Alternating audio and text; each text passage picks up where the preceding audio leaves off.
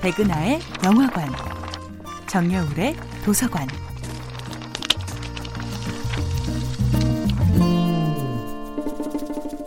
안녕하세요. 여러분들과 쉽고 재미있는 영화 이야기를 나누고 있는 배우연구소 소장 백은하입니다. 이번 주에 만나보고 있는 영화는 플로리안 henkel폰 도나스마르크 감독, 울리 미후 주연의 2006년도 영화 타인의 삶입니다. 베를린 장벽이 붕괴되기 5년 전의 동독. 비밀경찰 비즐러는 철두철미한 직업인으로서 인정받지만 그 개인의 삶은 좋게 말해 간결하고 다르게 말해 건조하기 그지없습니다.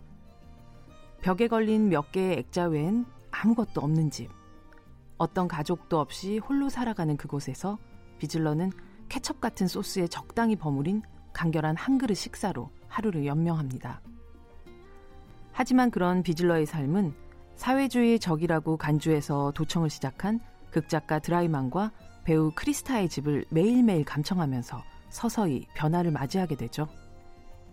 어느 날 비즐러는 소리로만 듣던 집의 내부를 파악하기 위해 드라이만이 외출한 틈을 타 몰래 그의 집에 들어가게 됩니다. 그리고 그의 서재에서 브레이트의 시집을 꺼내 읽게 되죠. An jenem Tag im blauen Mond September 9월 푸른빛 달이 뜨던 그날. 자두나무 아래서 그녀를 안았네. 조용하고 창백한 나의 그녀를 마치 아름다운 꿈처럼. 우리 머리 위로 펼쳐진 여름 하늘. 구름이 내 눈길을 사로잡네. 하늘 높이 떠 있는 하얗티 하얀 구름. 눈길을 돌렸을 때 그곳에 없었네.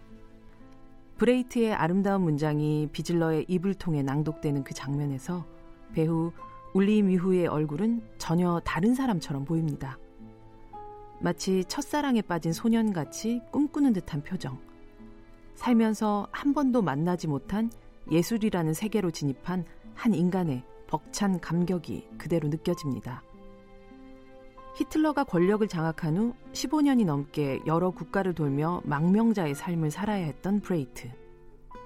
작가 브레이트는 서정시를 쓰기 힘든 시대에 시를 쓰며 살아남은 자의 슬픔을 달랬었던 예술가였습니다. 누군가는 시를 한가로운 낭만의 시대만이 잉태할 수 있는 달콤한 열매라고 생각하겠지만 어쩌면 시란 칠흑처럼 어두운 시대 속에 겨우 뱉어낸 쓰디쓴 탄식일 겁니다. 백은하의 영화관이었습니다.